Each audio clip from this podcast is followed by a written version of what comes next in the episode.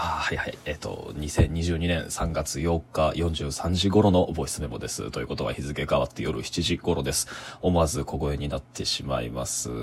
まあ、早速言い訳がましいんですが、本当はね、夕方3時頃にボイスメモはもう一回投稿してる予定だったんですよ。というのも、えっ、と、昨日はですね、録音を取り終わった後、まあ、まあ、中英が完全に逆転してるので、まあ、そのまま今晩もネットカフェで作業しようと思って外に出てですね、で、作業自体は本を読んだり、えっと、文章を書いたり、まあ、すこぶる調子のいい日で、結構その作業は進めたんですが、で、そのまま、まあ、だったらばこのままということで、ネットカフェで2、3時間ほど軽く睡眠をとって、で、まあ、半分、半分徹夜みたいな感じで、えー、そのまま作業を続けて朝を迎えて、で、今日は、あの、同居人が、えっ、ー、と、在宅ワークの日だったので、えっ、ー、と、お昼ご飯を取るにだけ？一旦家に帰って、で、二人でご飯を食べて、で、また再び、まあ、眠いけれども、このままぶっ続けでまた外で作業をして、なんとか今日のうちに生活リズムを昼型に戻そうと、あ思って喫茶店で作業したんですよね。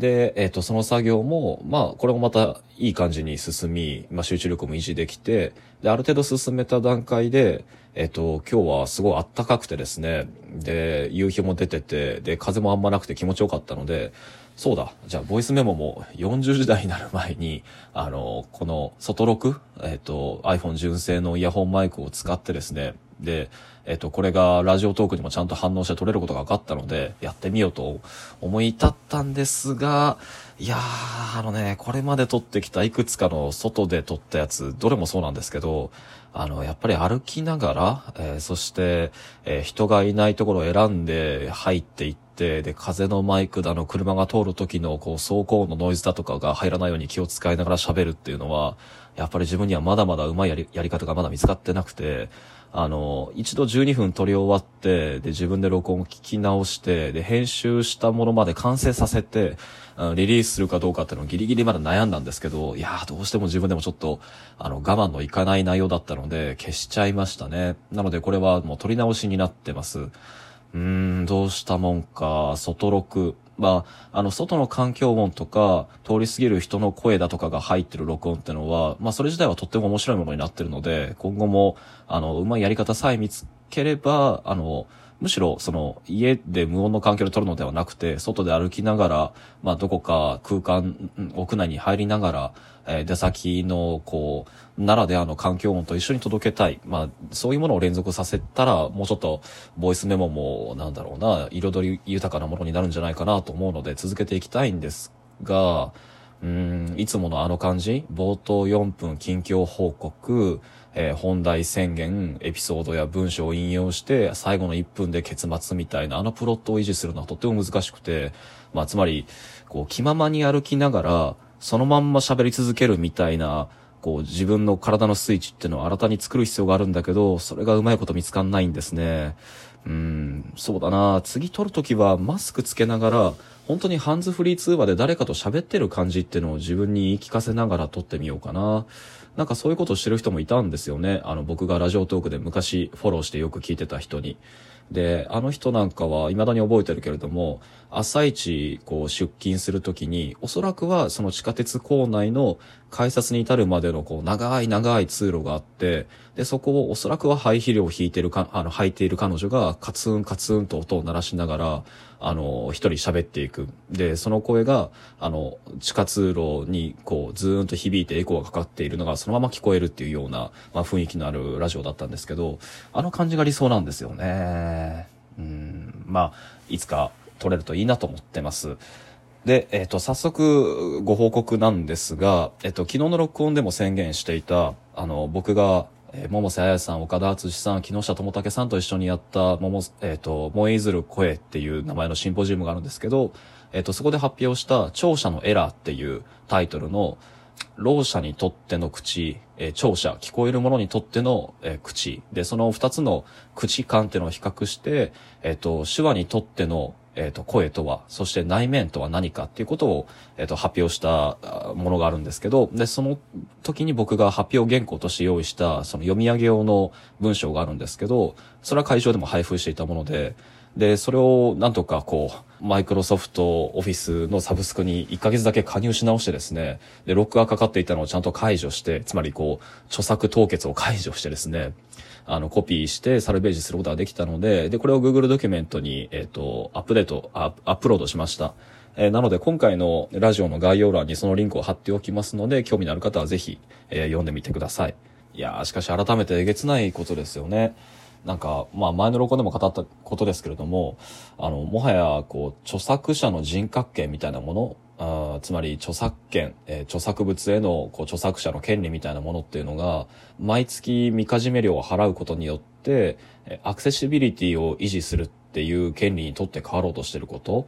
うん、だから自分が生産する知的財産っていうのが全部クラウドにアップロードされて、えどんな遠隔地でも共同できるようになったこと、まあそれはまあ大変素晴らしいことなんだけれども、その段状況においてもはや著作権みたいなものは、あの出版工程以後にかろうじて保証されるものにしかならず、あの、制作の現場ですね、何かのデバイスに、まさに自分の知的なアウトプットを、こう、断片をこう入力していってストックしていくその現場現場においてはその自分の知的資産へのアクセシビリティみたいなものを人質に取られてプラットフォーム企業が提供する月額サービスっていうのに依存するほかないと。えー、そしてそのプラットフォーム企業っていうのはもちろんこう営利組織であの民間企業なので個人対企業の関係はもちろんのことをあその国際関係にも左右されて、いつだってその財産っていうのは取り上げることができてしまうと、それをやっぱ痛感しましたね。なので、まあどうしたものか、まあ今回1ヶ月のあのお試し期間の間にですね、こう過去ワードファイルで書いたものを全部コピーペーストして自分のメモ帳に一回逃がして、で断片的にであれ Google ドライブに上げていくつもりだけれども、とはいえね、Google ドライブもそのサービスのうちの一つであることは間違いないですからね。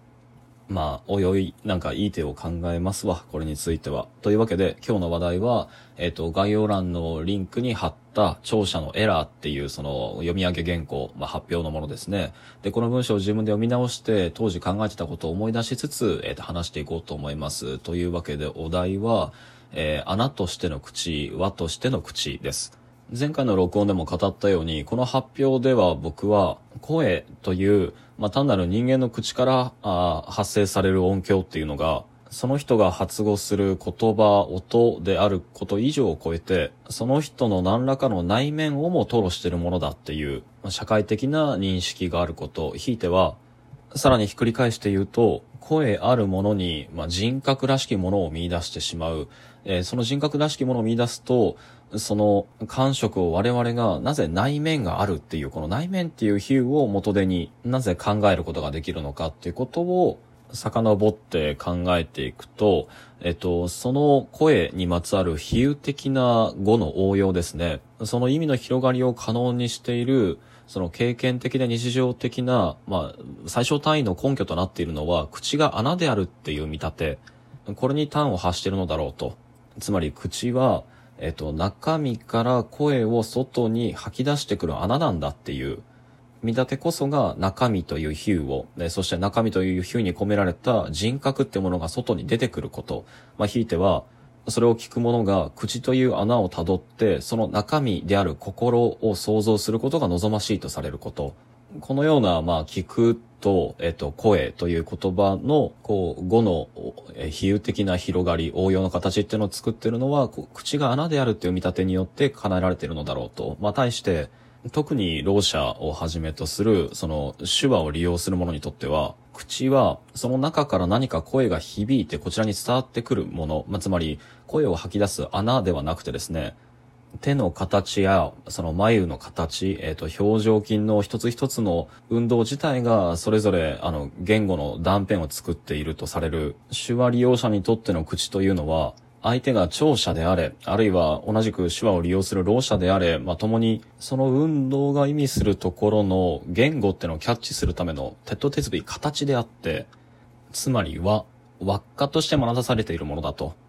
であるならば、口を穴と見立って、えー、であるからこそ、その穴から出てくる声、言葉には人格が宿り、その人格は内面という比喩で表される聴者の声感、言語感と比べて、口が徹底して表面的な形としての輪っかであり、え中から外に何か震え伝えるものを飛ばしてくるものではない。いわば、その断片的な言語の情報っていうのが、あの、口を中心とするわけでなく、顔や手や表情や、口の動きそれぞれからそれぞれ踊り、せり上がってくるっていうタイプのコミュニケーション感においては、人格を示す中身、内面といういったような比喩っていうのは、あるとするならば、それはどのように表現し直すことができるのかってことを考えた文章なんですね。いや、まあなかなか抽象的で今ようやくやっぱりできなかったんだけど、あの興味のある方は読んでみてください。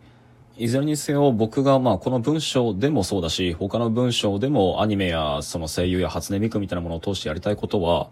声が同時に誰かの身体を指し示し、であるから同時にその人の人格を指し示しっていったような、